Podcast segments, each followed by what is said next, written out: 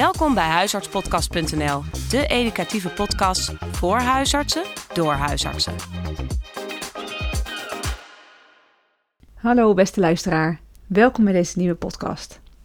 En deze podcast gaat niet louter over een medisch onderwerp of over uh, een nieuwe standaard. Nee, deze podcast gaat over hoe je het werk ook als huisarts kan doen. Als het zo kan, dan kan ik het ook, zou ik wel deze podcast willen noemen. Ik ben Femke Veldman en ik ben hier thuis bij Henk Theadens. Hallo Henk. Goedemorgen Femke. Henk Theadens, jij bent huisarts in Amersfoort geweest. Je bent gepromoveerd aan de Universiteit van Leiden over hoesten. Hoesten, ja. ja. Mensen die langer dan 14 dagen hoesten, wat hebben die? Ja. En vervolgens uh, heb je de wetenschap toch uh, ingewisseld voor het onderwijs. Docent huisartsgeneeskunde op de Universiteit van Leiden. Ja. En uh, daarnaast nog steeds huisarts in Amersfoort.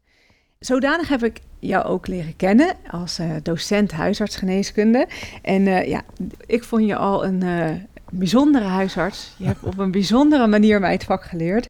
En dat was met name ook omdat je, je startte altijd het, het college, start je met klassieke muziek. Eerst een stuk wat bijvoorbeeld het karakter had van een bepaalde ziekte, bijvoorbeeld kanker. Nou, zo zwaar klinkt kanker.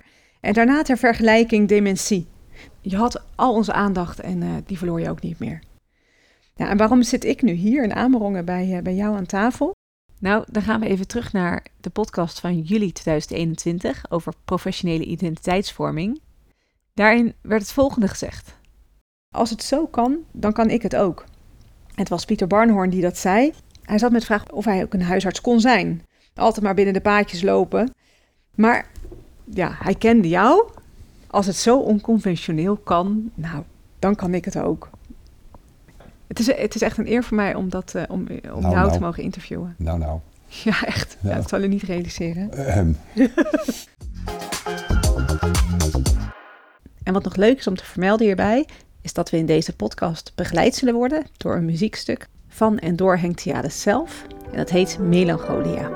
Luister mee.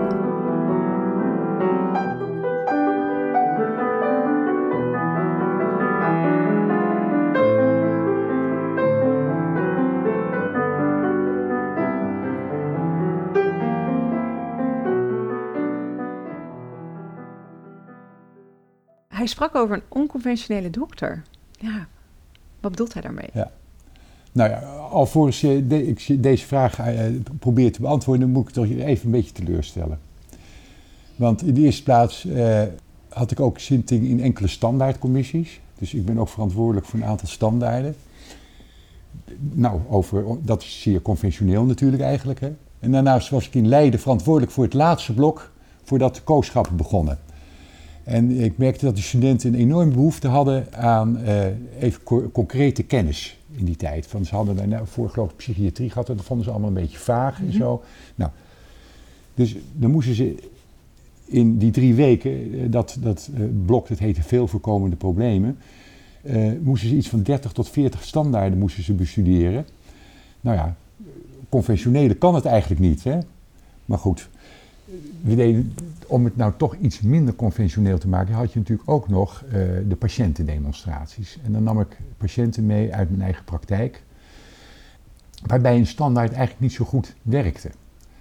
En uh, om dan de patiënt te laten zien, ja, die standaard is toch niet voldoende. Ik begon dat vaak, dat college, dan met uh, een stukje uit het Zauberfleuten. dat is in de tweede acte, daar, is, daar zie je een tempel met drie deuren. En Tamino, de hoofdrolspeler eigenlijk van de Sauberfleuten, die staat uh, voor die tempel en die weet eigenlijk niet welke deur die binnenkomt. De linkerdeur staat Natuur, de rechterdeur staat Vernoemd en de middendeur staat Weisheid. En hij wordt natuurlijk dan in de, de opera wordt hij weggeschopt uit de Natuur en de Vernoemd deur en uiteindelijk de Weisheid komt hij naar binnen. Nou, Natuur, dat staat dan eigenlijk een beetje voor ziektes die vanzelf weer overgaan. En vernoemd, dat staat dan voor de standaarden. Het is dus niet voldoende. En uh, het leuke was dat, dat je uh, ook een goed beeld kreeg van hoe een relatie tussen de patiënt en zijn arts is. Uh, dat ik dan iets vertelde over die patiënt en dat zo'n patiënt dan keihard in de zaal Nou, hij overdrijft ontzettend hoor. dus ik werd ook weer even te kakken gezet door die patiënt, maar daardoor kregen ze veel menselijke beeld van hoe het in de werkelijkheid helemaal zat. Hè? Ja. ja. En het is natuurlijk eigenlijk als je dus al, nou in die tijd was ik dan al denk ik al 25 jaar huisarts. Uh, dan heb je natuurlijk veel meer een band dan als een specialist, als die een klinische demonstratie geeft, die bed 4, uh, zaal 13 uh, met de galstenen, noem maar even wat, of met icterus. Ja, die komt niet veel verder dan over de diagnostiek te praten, van waar komt die icterus nou vandaan. ik denk dat je op deze manier beter zo'n consult, het consult werd meer bezield, zal ik maar zeggen, door dat je dus iemand al heel lang kent en, ook een beetje zijn verhaal van het... Uh, ja, onconventioneel betekent dat je. Dat, dat is een dokter die de standaarden gebruikt als een etude. Maar na die goed bestudeerd te hebben, van de etude een ballade probeert te maken. Neem nou bijvoorbeeld een ballade van Chopin, dat is één en al ziel. Maar zonder studie van die vermalendijde etudes kan je niet echt tot een echt contact komen, denk ik. Ja, dus, en uh, even voor de niet-muzikale onder ons. Een etude is een oefenstuk, hè? Ja. Dus het is oefenen. Ja, oefen, eindeloos oefenen. En dan als je dus de patiënten al wat langer kent, dat je uh, probeert van een consult een ontmoeting te maken. Dus hoe doe je dat dan? Dus, dus een patiënt komt binnen en laten we zeggen, nou met niet al te acute klacht. En dat je gewoon, nou, hé, hey, maar voordat je nou je klacht hebt, eh, vertel even, hoe gaat het eigenlijk thuis en hoe is het met tante Huppel de Pup? En uh, een paar jaar geleden had je een beetje problemen op je werk. Hoe gaat dat nou? Nou, dan voelt de patiënt zich, als het goed is, meer gekend. Hè? En, en nou, dan, vaak is het dan ook nog zo dat de klacht waarmee die komt ook heel goed past in dat kader van wat hij je dan vertelt over zijn gezin, zijn familie of zijn werk. Als je dus, zeker, nou beginnende huisarts, moeilijk, dan moet je toch een beetje aan die standaarden houden, want dan ken je nog niet de hele context het levensverhaal van de patiënt. Uh, hoe, hoe, beter je hem kent en hoe langer je huisarts bent, dan wordt dat steeds makkelijker. En ja, dan krijg je steeds meer relatie. En dan kan je dus echt, dan kan het, dus het consult meer bezield worden, zou ik haast willen zeggen. Hè? Ja. Echte ballade. Ja, ja, dan wordt het een ballade. Ja. Maar ik was dus ook heel vaak confessioneel hoor, dat ik uh, gewoon die standaarden volgde van... Uh, uh, moet niet mooier maken dan het in werkelijkheid was. Ik, uh, ik had er met Pieter Barnhorn over en uh, jij was eigenlijk een soort van zijn voorbeeld. Hè? we hadden het over professionele identiteitsvorming, dat voorbeelden, rolmodellen, dat die belangrijk zijn. Ja. Nou, van ieder rolmodel pak je een stukje mee. Nou, daarvoor was jij ook een rolmodel. Toen vroeg ik ook van, nou, zo'n bijzondere dokter als dat jij bent, hoe, hoe zou jij nou omgaan met lastige patiënten? Hè, lastige, mopperende patiënt in een praktijk? Nou, ik vind eigenlijk uh, uh, de woorden lastige patiënt vind ik eigenlijk onjuist. Hmm. Ik denk dat je meer moet zeggen een lastig probleem. Hmm. En waarbij ja, het moeilijk is om tot elkaar te komen. En nou, om een voorbeeld te noemen, ik had ook nog wat mensen uit woonwagenkamp. En ja, die vond ik eigenlijk de leukste patiënten. Maar die heel erg nou, emotioneel waren. En er kwam iemand van, die was heel erg kwaad, er was iets gebeurd. Ik ga hem vermoorden. En dan ging ik dus helemaal mee. Ik zeg, ja, nou, je hebt helemaal gelijk. Ja, helemaal maar, nou, en dan waren we een poosje bezig. En dan zeg ik, ja, jeetje, maar dan komen we wel allebei in de bak terecht.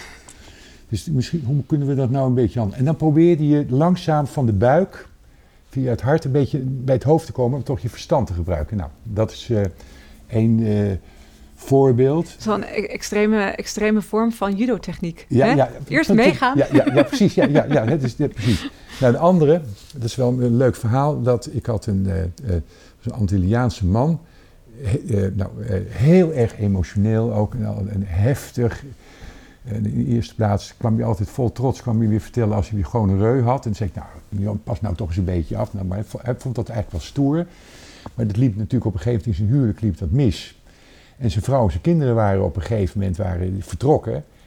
En toen werd ik door de politie gebeld dat hij met een uh, pistool uh, voor de deur stond. Helemaal, en er stonden drie politieauto's voor. En nou, of ik kon komen helpen.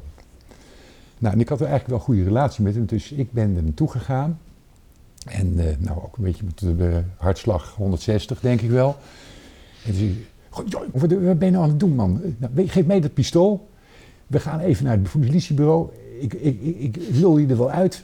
Maar geef mij uh, pistool. En weet je, als er ook maar één iemand probeert je in de boeien te slaan, ik schiet hem helemaal dood. Nou, hij bij mij in de auto, wij naar het politiebureau met escort. En toen werden we dus allebei opgesloten in, in, een cel. En dan ben ik zelf een beetje claustrofoob. Dus wat er gebeurde toen de psychiater kwam, toen was hij helemaal tot rust gekomen. En ik zat er, ik wil hier weg, ik wil hier weg. Dus die dacht dat ik de patiënt was. Maar goed, uiteindelijk kwam het zo dat hij een, nachtje op de paas is geweest en uiteindelijk weer naar huis gegaan. Maar nou, dat is een voorbeeld van, nou, toch wel een beetje iets anders dan uh, Iets van andere benadering. Ja, ja, ja, ja, precies, ja. Hè, van, van, nou ja, goed. Niet mijn consult sluit hier in de, in de spreekkamer. Nee. Nou ja, en uh, nee, het is dus, en, en ja, uh, dat, uh, wat misschien ook wel heel mooi is van, ik was al heel lang huisarts en er was een patiënt, was een zangeres en ik kreeg een kindje en dat werd gedoopt. En die vroeg ik, ik speel veel piano, hè, of ik te wilde begeleiden tijdens de kerkdienst. want zij ging dan een lied zingen als oma met de baby naar binnen kwam. Nou, ik zei, ja, maar wat, uh, wat, wat, wat wil je dan uh, gaan zingen? Nou, een, een, Negro spiritual, dat heet A Child is Born. Ik zei, ja, dat ken ik niet. Nou, hij heeft een bandje opgestuurd en nou, dus ik kon het op een gegeven moment spelen en hebben begeleid. Nou, een maand of vier later uh, heb ik op zondagmorgen dienst op de huisartsenpost. En er komt een jonge collega die zegt van, God Henk, mag ik je wat vragen? Jij met al je ervaring, je begrijpt, de powerveren gingen allemaal maar. ik heb een patiënt van 37 jaar en die heeft baarmoederkanker en dat is helemaal uitgezaaid. En er is niks meer aan te doen. We hebben alles geprobeerd. Maar als ze in het ziekenhuis is, dan wil ze naar huis. En als ze thuis is, wil ze weer naar het ziekenhuis. En nu is ze net weer thuis. En ze belt mij, ze wil weer naar het ziekenhuis. Het is zinloos. Ik kom er niet heen. Kan jij met al je ervaring... Nou, bla bla bla. Ik zeg, nou, ik ga er naartoe. Dus op zondagmorgen, ik daar naartoe. En uh, ik word opengedaan door een zuster en binnengelaten. De man en de kinderen die waren naar een of andere kerk toe. Dus ze, was, ze zat op de bank, verscholen met haar hoofd in een kussen. Keek me niet aan en wees alleen, daar is de telefoon, daar staat het nummer van de afdeling. U hoeft alleen maar te bellen, ik wil weer naar het ziekenhuis. Nou, ik met alle gesprekstechnieken uh, geprobeerd om haar te overtuigen. Niet zeuren, daar is de telefoon ik wil naar het ziekenhuis. Nou, wat doe je dan? Dan ga je een beetje rondkijken in zo'n kamer. En er hingen allemaal wel wat artistieke foto's. En er stond een piano. En ik vroeg, goh, doet u hier ook wat aan muziek? Ja, mijn man is altijd drummer geweest van Toon Hermans. En ik ben gospelzangeres. En voordat ik wist wat ik deed, ik zei, oh nou, mevrouw, ik speel een gospel voor u. Dus ik liep naar die piano. Ik denk, nou ben je echt helemaal gek geworden. En ik speelde dus dat nummer, A Child is Born. Wat ik dus ook had uh, gespeeld toen. Ik dacht, nou ben ik helemaal gek geworden. Nou, aan het eind, toen ik het uitgespeeld had, komt ze opeens zo uit de kussen overheen te zeggen... Dat zing ik altijd met kerstmis, zing ik in de kerk. Ach, ik hoef ook niet naar het ziekenhuis. Twee of drie nachten na is ze heel rustig overleden. Nou, een mooi verhaal, hè? En dan ook... Uh, maar het is wel echt out of the box, hè? Ja, absoluut. Ja, ja. Ook, ook een beetje out of your, uh, van je eigen comfortzone. Ja, ja, ja. ja. ja. Nou, dat was wel heel bijzonder. Jongen. Ja. En... Uh, nou ja, ander verhaal. ik had een, nou, een redelijk uh, ingewikkelde, beetje hysterische patiënte van een 72 jaar, die drie keer per week op spreekuur kwam, maar eigenlijk nooit wat had. En dat was nog in de tijd dat je als huisarts zelf je eigen nachtdienst deed. Er was nog geen huisartsenpost. Begin jaren 80. En belt me op een gegeven moment s'nachts om vier uur van... Ja, je moet komen, ik heb een hartinfarct. Dus ik er naartoe, vloekend, kan ik wel zeggen. En, maar goed, dus dan, als je bij de deur komt, heb je jezelf wel weer even een beetje in de hand. Nou, wat had ze? Ze had pijn onder een beetje in de rug en zweten niet. nou, geen pijn in de, op de borst of in de arm en normale bloeddruk. En er kwam ook niks aan het hart luisteren. Dus ik zei, nou, u hebt echt geen hartinfarct. Weet u, maakt u nou maar eens tien diepe kniebuigingen. En dan zegt u elke keer, ik heb geen hartinfarct. Dus, ik heb geen hartinfarct. Maar goed, na die tien zegt ja, maar ik heb wel een hartinfarct nou, dan ga je dus onderhandelen. Dus ik nou weet je wat ik dan zal doen? Dus dan bel ik morgen om acht uur, bel ik even naar het ziekenhuis of ze toch even willen kijken. Dus ik de volgende ochtend om acht uur bel ik de oud, niet eens een cardioloog, maar de oudste internist. Ik zeg, Rolf, ik heb je vannacht weten te redden. Dus je moet me nu even helpen. Ik heb een hysterica in de praktijk, maar ook wel een lieve mevrouw. Maar nou, die drie keer in de week komt en nooit wat heeft. En die, denkt, heeft pijn onder de rug en die denkt nu dat ze een hartinfarct heeft. Nou oké, stuur maar. Twee uur later word ik gebeld door diezelfde internist. Die zei, god Henk, ik heb wel een probleem. Want ze heeft wel een hartinfarct. maar het ziet er niet zo erg uit. Ik leg er wel gewoon op zaal. Nou, dus ik nam een ochtendspreekuur schoorvoetend naar het ziekenhuis met lood in de schoenen. En dan kom je op zo'n zaal waar zes vrouwen liggen, waaronder zij. Waarvan de vijf zo met de handen zo eh, over elkaar. Zo, nou, eens kijken hoe die zich hier uitredt. dus ik loop er echt heel scheten naar. Oh, sorry, sorry. En ze pakt zo mijn handen en zegt: Dokter, in het ziekenhuis zeggen ze dat ik een hartinfarct heb. Maar ik geloof u hoor. nou, nou, dat is ook zo'n verhaal. Ja. Dat was een beetje de tijd vooruit met vrouwen die anders... En dat is, uh... nou, die, deze heb ik dus ook op college gedaan. Want dit is dus, ja, er zit een beetje humor in, hè. Ja. Maar er zit ook een, een, jongens, bij vrouwen loopt een hartinfarct heel anders ja. vaak dan ja. bij mannen. Dus dat was dan de boodschap verder in het college en zo van. Het erge was dat voor, uh, mijn oncoloog ging op vakantie en ik uh, werd dus even voorgesteld aan een andere oncoloog. Nou, die blijkt dus ook in Leiden te hebben gestudeerd. Dus, oh, toch is ja van die vrouw met dat hartinfarct. dus dat had ze wel onthouden nog. Ja, ja, ja. prachtig, ja. Ja, want nu loop je zelf bij je oncologen. Ja, dus, ja, ja, ja. Uh, ja. Ja, en huisartsen die, uh, ja, die uh, vinden het altijd lastig. Van, ja, hoe begeleid je nou eigenlijk een, het eind van een levensfase ja. of de, ernstig ja. ziek zijn... als je zelf daar helemaal geen ervaring mee hebt persoonlijk. Dat is heel fijn. Maar als, je, als, je nu, als je nu kijkt naar hoe het nu gaat... hoe je nu door specialisten gesteund wordt, door huisarts, weet ja. wat. Nou ja, ik denk dat ik nog een beetje zelf te veel de huisarts speel. Dus mm -hmm. de regie... die ik eigenlijk vind dat mijn huisarts die zou moeten hebben, maar toch zelf in de hand. Want ik loop dus bij een neuroloog voor mijn rugklachten. Uh, bij uh, uh, een MDL-arts voor een slokdarmspasma wat ik heb. Waar ik om de zoveel maanden krijg ik een botox-injectie. En dan loop ik natuurlijk bij de oncoloog en de uroloog. Nou, de uroloog, daar ben ik maar mee gestopt, want die prikt alleen maar PSA. Dan krijg je telefonisch consult van, is die PSA nog voldoende? Plus dat die uroloog me ook toch ook wel een beetje ja, op het verkeerde spoor heeft gezet. Want toen ik dus net de diagnose kreeg, toen zei hij tegen me: Ja, u moet denken tussen de drie en de zes maanden. Nou, dat betekende natuurlijk toch van dat je je heel erg op je sterven gaat richten. Wat op zichzelf ook niet zo slecht is hoor. Maar het, nadeel is ook dat ze in dorp het vrij snel weten. Met het voordeel dat je bij de bakker een extra uh, krentenbolletje krijgt. En bij de slager een stukje worst extra. Maar nu ben ik drie jaar verder. Ik durf me bijna niet meer te Dat was natuurlijk niet de bedoeling. Uh, maar goed, dat was dus de uroloog. Het is, het is toch niet zo handig om zo met, met, met, met tijden. tijden te spreken. Ja. En, zo van. en de oncoloog is ook wel mooi. Die, uh, ik had dus uh, prostaatkanker, of ik heb prostaatkanker met 13 metastases. En daar krijg je een Zoladex. Maar die wilde me dus ook chemo bijgeven. En dat heb ik geweigerd, omdat je met die chemo 10% kans hebt dat je neuropathie aan je vingers krijgt. En dan kan ik geen piano meer spelen, omdat het meestal irreversibel is. Nou, en dat, dat was me te veel van het goede. Nou, hij snapte er niks van. En ongeveer een jaar later uh, was mijn beste vriendje, die werd 70 en die gaf uh, een, een, een, feestje op, in een hotel van de Werf op Schiermonnikoog met een paar vrienden. En daar was ik dus ook bij. En uh, nou, daar in de eetzaal staat een hele mooie vleugel. We hadden een paar liedjes uh, gemaakt en nou, die hebben we toen gezongen. Maar later nou tegelijkertijd de Nederlandse Vereniging van Oncologie ook zijn jaarcongres hebben. Ja, zo moeten zijn. En mijn oncoloog loopt er rond. En die komt op een gegeven moment naar de vleugel waar ik aan het spelen was. En toen ik uitgespeeld was, toen gaf hij me een hug. hug dus ik, nou begrijp ik waarom je die chemo niet hebt gedaan. En je hebt volkomen gelijk. Ja. Nou, dat vond ik wel heel sterk, vond ik dat. Ja. ja. Toen werd dat ineens ook een ontmoeting. Ja, op, toen werd het opeens een ontmoeting. Maar al met al denk ik dat uh, als ik nu nog wat slechter ben, dan moet ik echt de regie helemaal aan de huisarts ja. geven. En, uh, want nu is het natuurlijk, je loopt bij die, je loopt bij die en iedereen heeft zijn eigen kleine vakje. Om met Goethe te spreken, Nun habe ich alle Teile gesehen, aber das Ganze verloren. En dat Ganze, dat kan nou juist de huisarts wel een beetje hebben. Hè?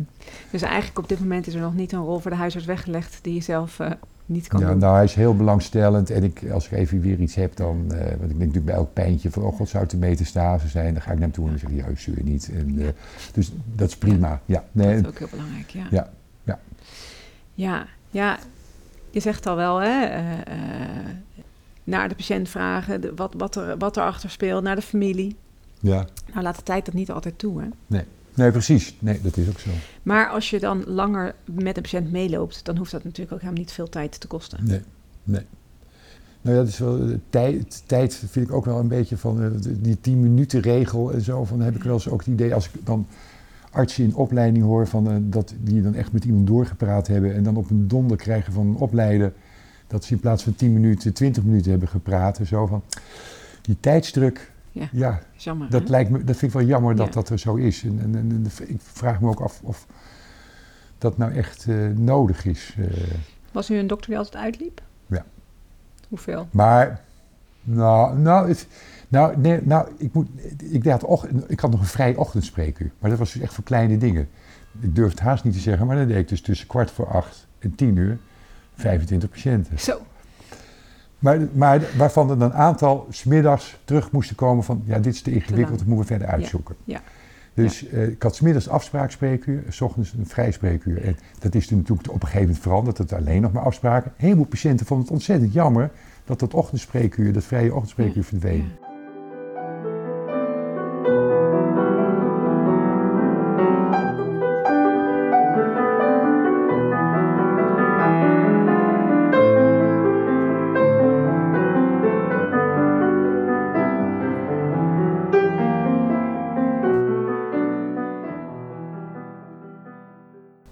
Oude violist, concertmeester, die kwam bij mij in de praktijk. Vond ik natuurlijk zelf ook wel heel interessant. Hè.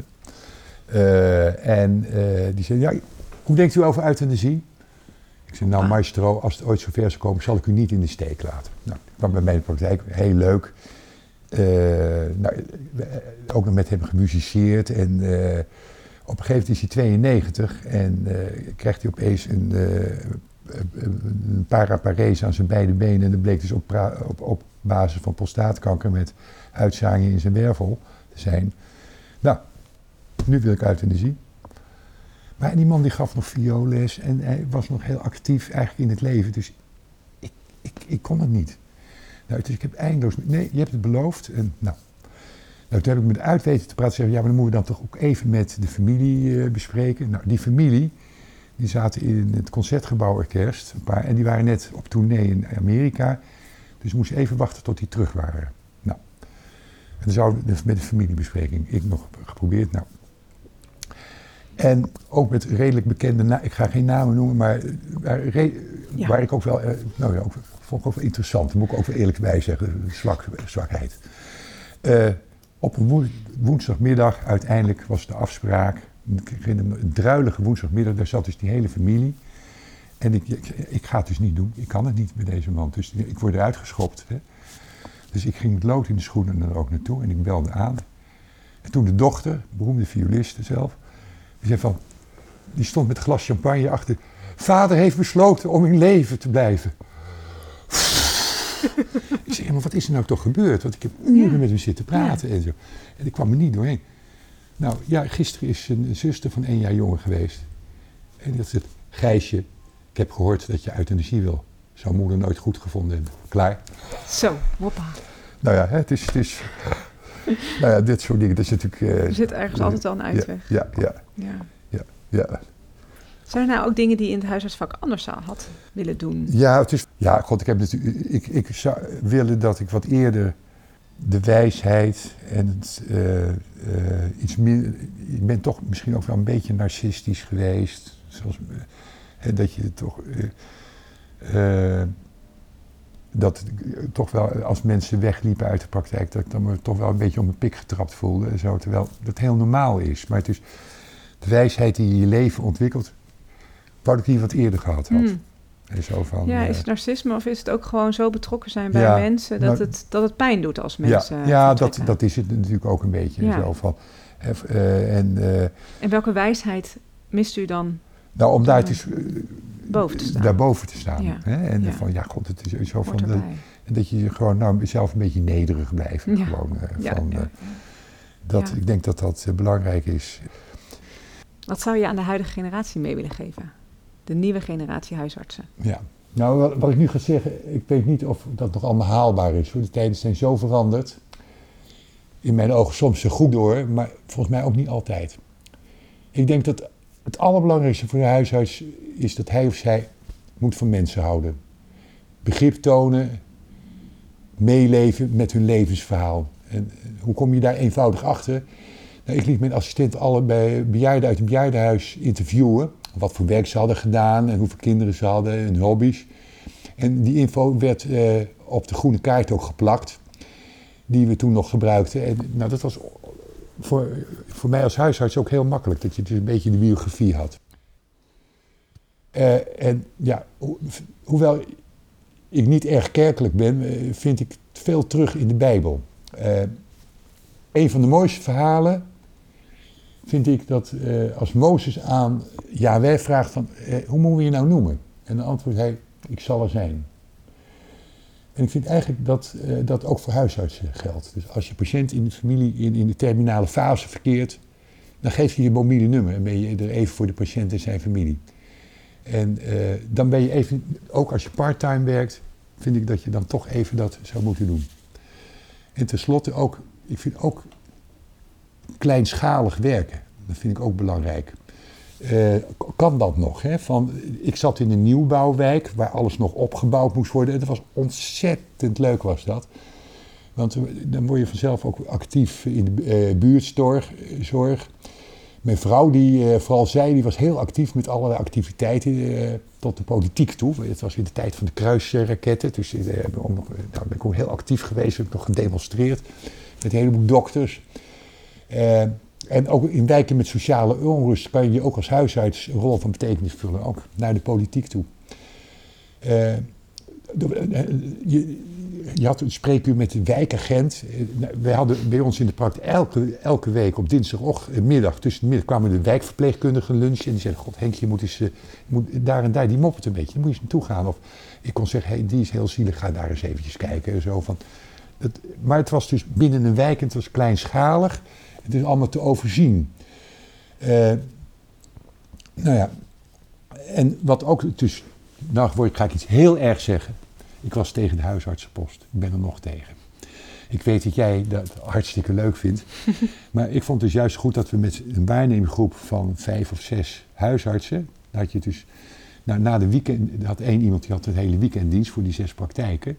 En uh, dan maandag de lunchten we en dan werd het even besproken wie je allemaal gezien had en wat je eventueel gemist had. En, dus je kon elkaar op een hele veilige manier ook corrigeren.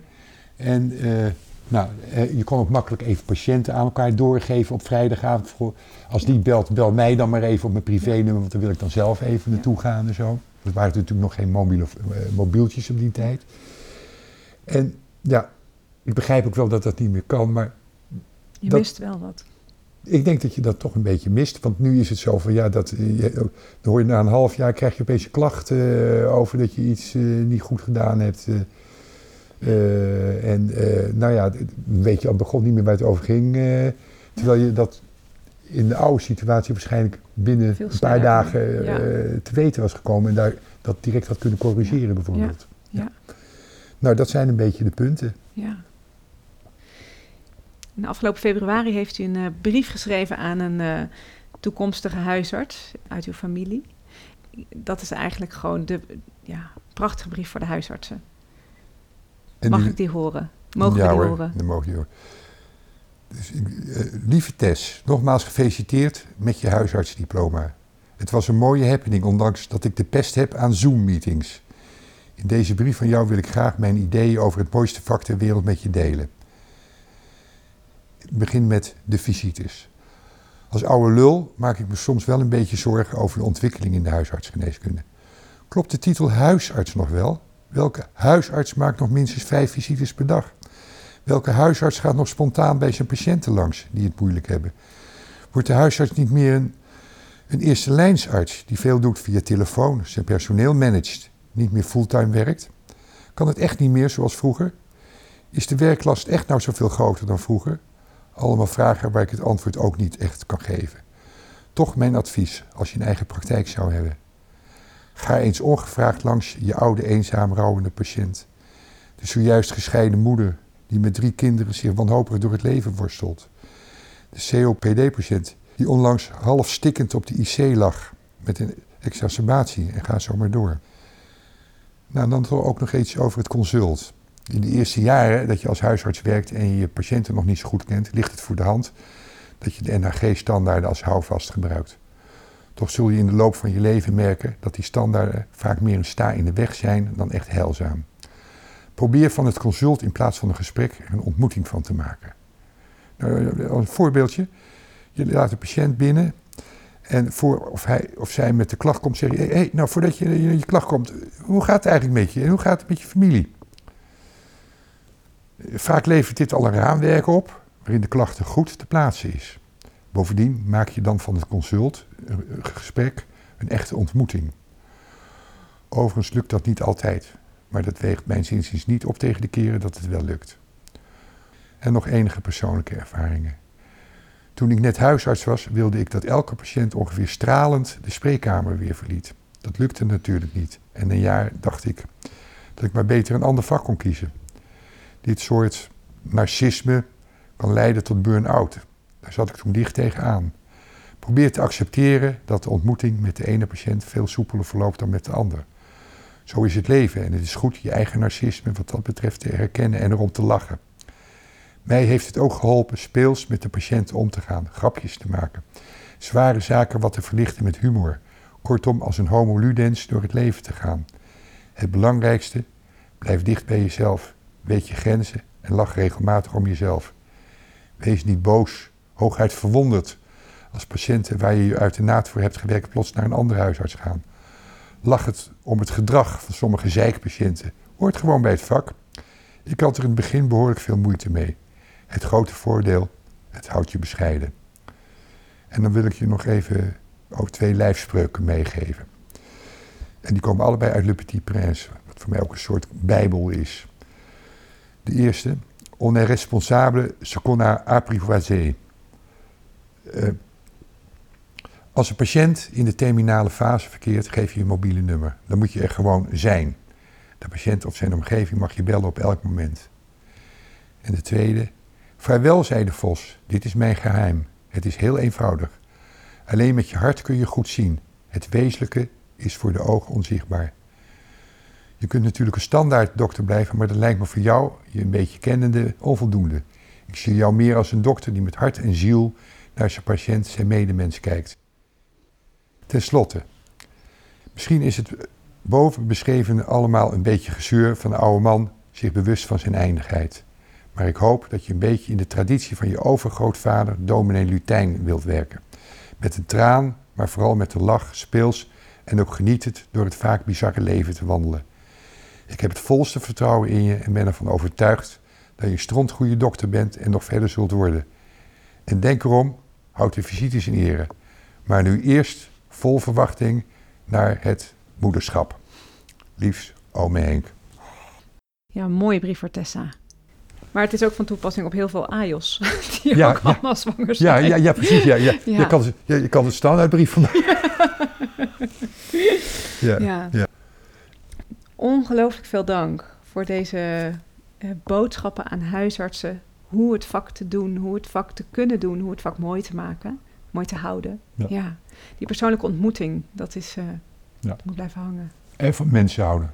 Van mensen Voorwaarden. Ja, ja al zijn ze nog zo verschillend en eh, soms niet helemaal te begrijpen, maar dan kan je ook zoveel nog van wat ik zoveel geleerd heb van patiënten. Ook zo van een heel arm gezin die opeens oma in huis neemt met bed in de kamer. Nou, ik ben veel, ik ben veel te egoïstisch om zoiets te doen, maar die deed, die, de, de, zo goede dingen die er gebeuren. En dan oma die daar een half jaar ligt en dan sterft. En dag en nacht voor gezorgd. Eh, geen buurtzorg hebben, geen, dat doen ze zelf van, ja, dan denk ik ook af en toe, wat, ja, wij leven toch wel een heel erg egoïstisch tijdperk eigenlijk. Nou ja, goed, het is een heel ander onderwerp. ja. Ja. Hartelijk dank. Graag gedaan.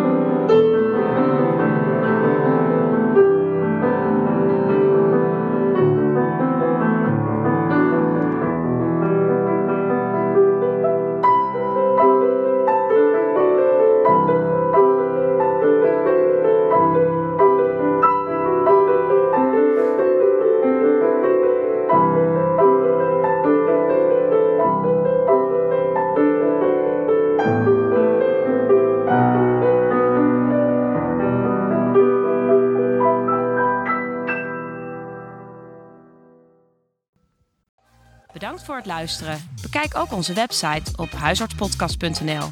Voor vragen of suggesties kun je mailen naar huisartspodcast.gmail.com. Tot de volgende keer.